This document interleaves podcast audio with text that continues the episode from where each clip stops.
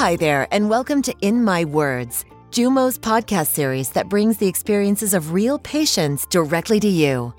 At Jumo, we provide resources for children and families to understand, manage, and own their health. Sign up for free at jumohealth.com.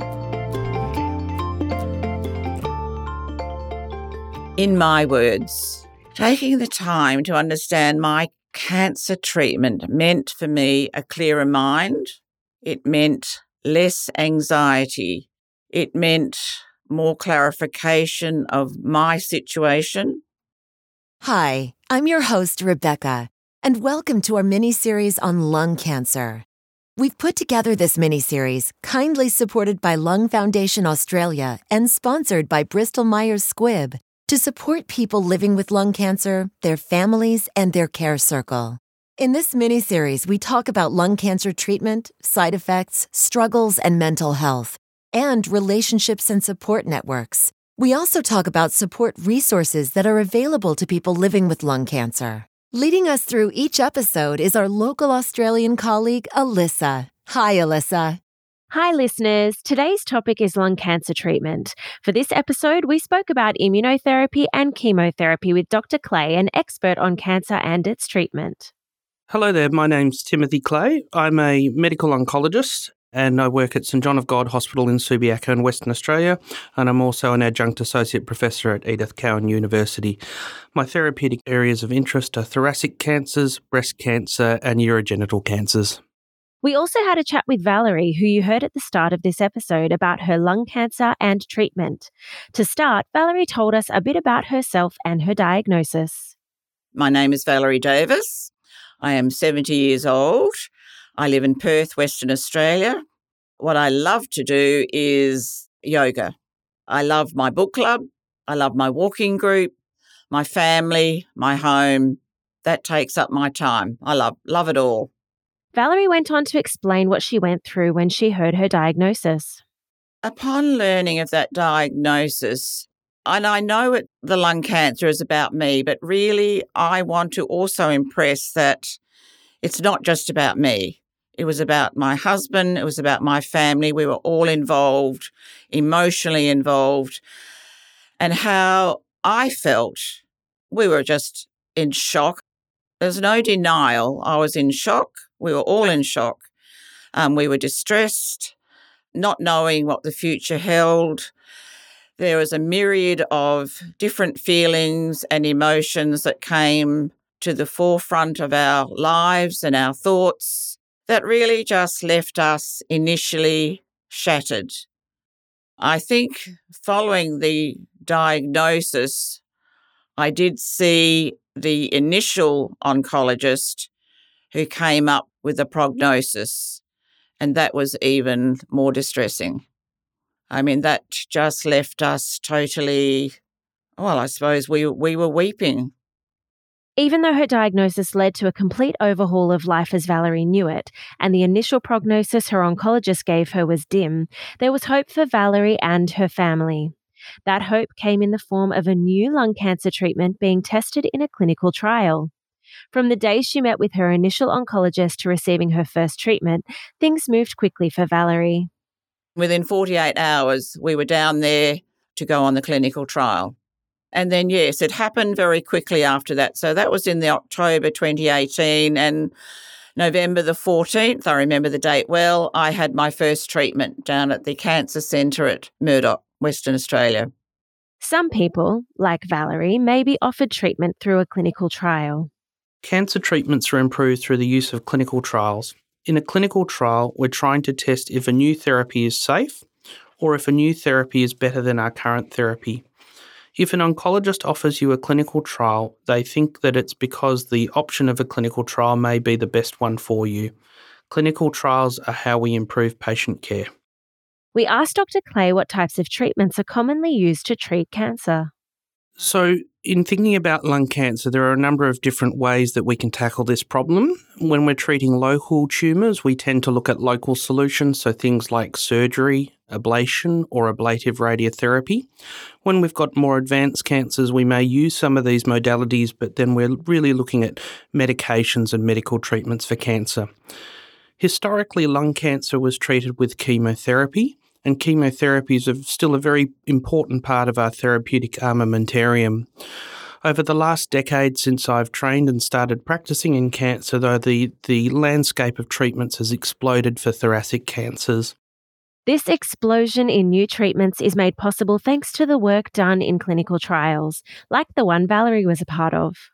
So, how does an oncologist decide which lung cancer treatment to use? In deciding on the types of treatments, the oncologist needs to know what type of cancer you have. For small cell lung cancer and squamous cell lung cancer, immunotherapy is commonly used and often in combination with chemotherapy. In mesothelioma, we're now using chemotherapy or immunotherapy. In lung adenocarcinoma, things are a bit more complicated. The oncologist needs to find out if you have a genetic driver of your cancer. This is a problem that is specific with your cancer, not something that you can pass from parent to child. If the oncologist finds an appropriate genetic driver, like EGFR, ALK, or ROS, they will prescribe you a targeted therapy against that problem. If we don't find a specific genetic driver, or if we have a genetic driver that we don't have a pill for, we then have a discussion with you about whether or not you should have immunotherapy, chemotherapy, or a combination of them both. Valerie told us about the treatment with two immunotherapies plus chemotherapy she received on the clinical trial. Being on the trial basically put me into a computer situation, and the computer spat out that I was going to be on the treatment arm, which meant the first two treatments I had immunotherapy and chemotherapy. It was a combination. So November and then December, the first two treatments, I had the two therapies. And then January 2019, it was purely immunotherapy. And it went on from there, just immunotherapy. We asked Dr. Clay to help us better understand immunotherapy. In setting up his answer, he explained that to understand how immunotherapy works, it's important to first understand the role of the immune system in our body, and that our immune system can be thought of as a combination of both a police force and an army in one. It protects us from threats that arise within our own body and threats that arise outside. When we develop a cancer, part of the development of that cancer is the cancer hiding from our immune system or hiding from our own police force. And so when we're using immunotherapy, we're trying to uncover the cancer so that the immune system can see the cancer, can attack the cancer, and can try to eliminate the cancer. It's a very clever form of therapy, to the extent that two of the people that were involved in working out the beginnings of how to use our immune system against our cancer won the Nobel Prize for their discoveries. Those discoveries were made over 20 years ago, and they're having a massive impact in the clinic for many cancers that we treat today. James Allison and Tasuku Honjo were jointly awarded the Nobel Prize in Physiology or Medicine in 2018 for their discoveries that led to a new kind of cancer therapy, immunotherapy. Immunotherapy helps the body's own immune system identify and kill cancer cells. It has been at times referred to as checkpoint therapy. Immune checkpoints are part of the immune system that act as switches, turning the immune system on or off.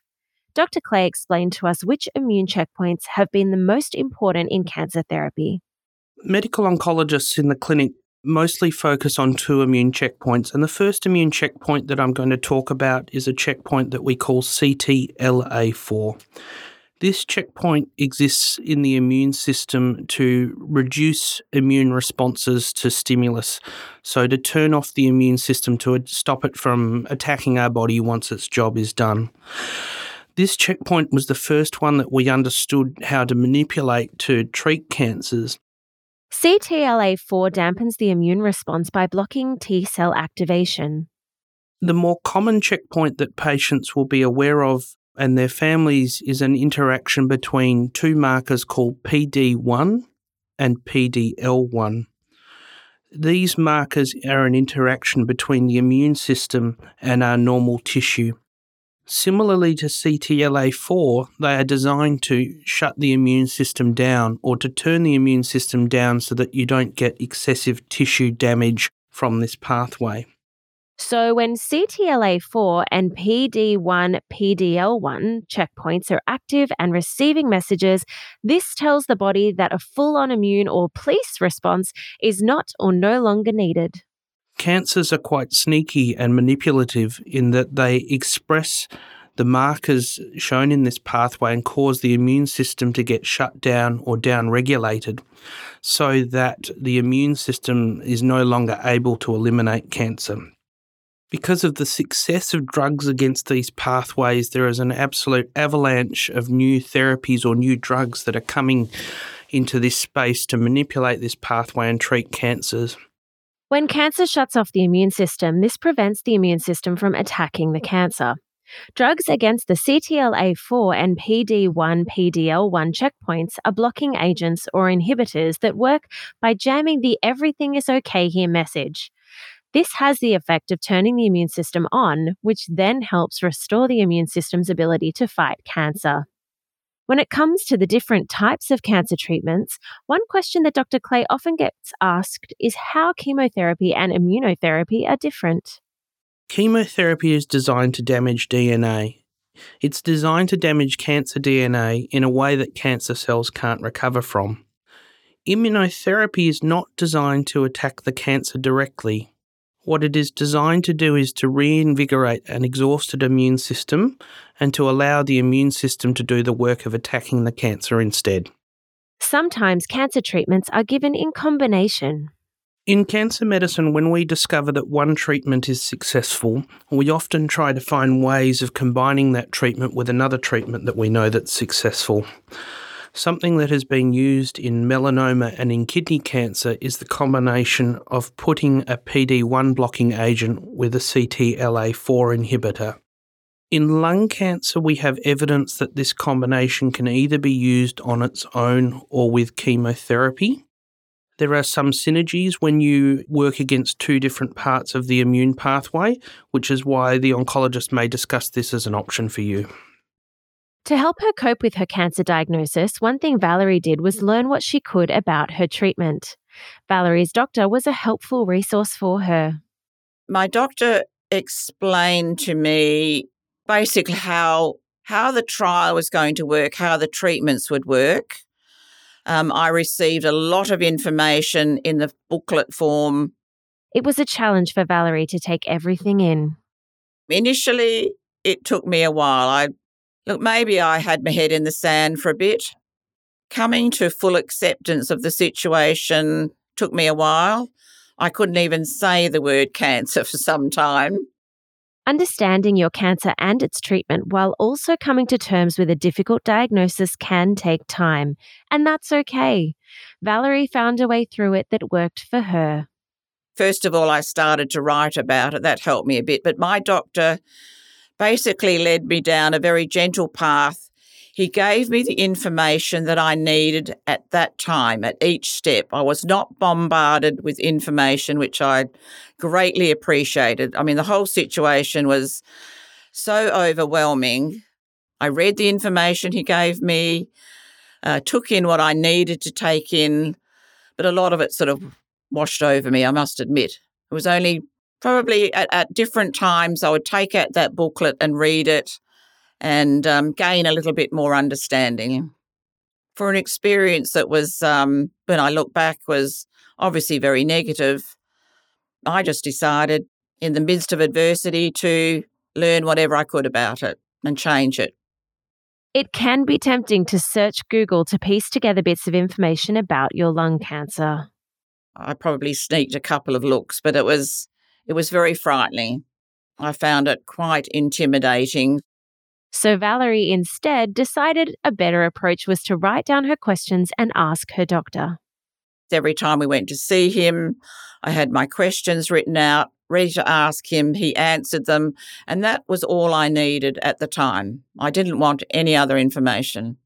For people struggling to understand their lung cancer diagnosis and treatment, Dr. Clay had some advice to share.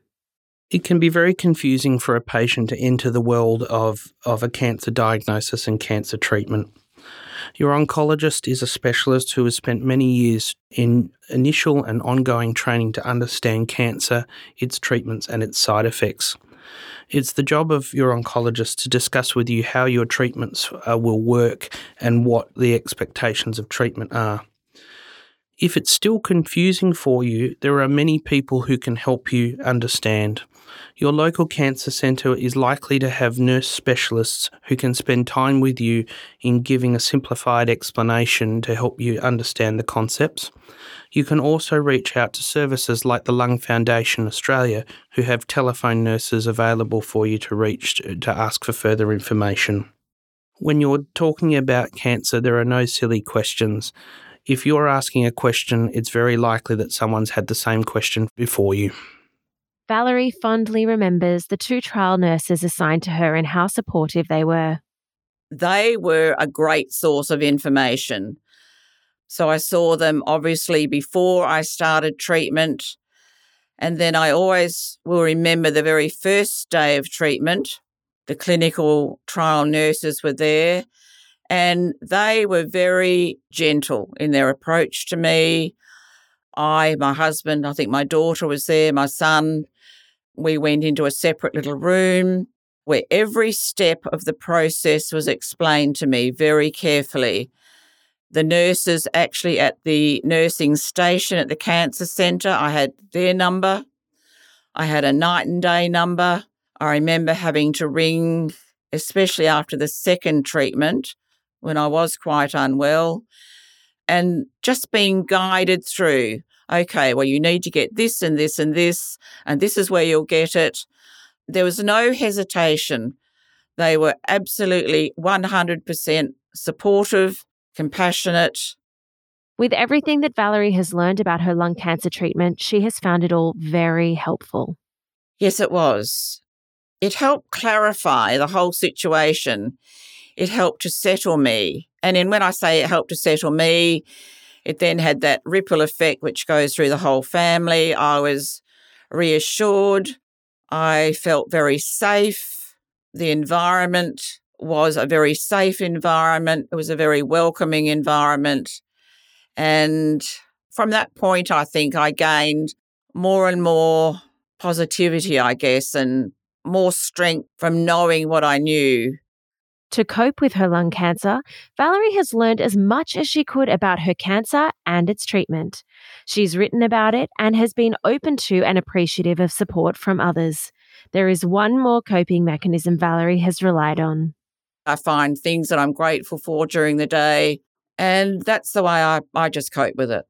There is so much to be thankful for. If you or a loved one is looking for support, Lung Foundation Australia offers information and support services to all Australians living with a lung cancer, their families and carers. To find out how Lung Foundation Australia can support you, visit their website or call 1800 654 301.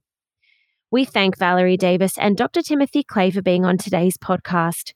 As Valerie described, being diagnosed with lung cancer can upset your world and throw you into a completely overwhelming reality. While this reality will present new challenges, learning about cancer and its treatment is one way that may help a person cope with their diagnosis, as it did for Valerie. And there is hope. Lung cancer treatments today are the best they've ever been and are continuously getting better through research and medical advances. In the next episode, where we'll talk about treatment, side effects with Valerie and Dr. Clay, you will hear about Valerie's positive response to her treatment. See you next time. This episode was created using excerpts from our interviews with Valerie Davis and Dr. Timothy Clay. This episode has been kindly supported by Lung Foundation Australia and sponsored by Bristol-Myers Squibb.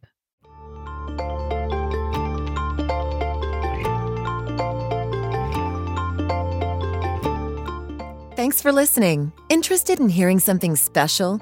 Or want us to help share your story? Reach out to us. We'd love to hear from you. See you next time.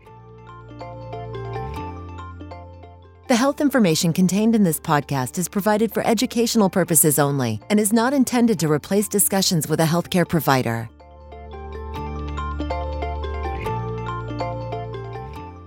In My Words is produced in New York City and distributed worldwide. In My Words, a Jumo production.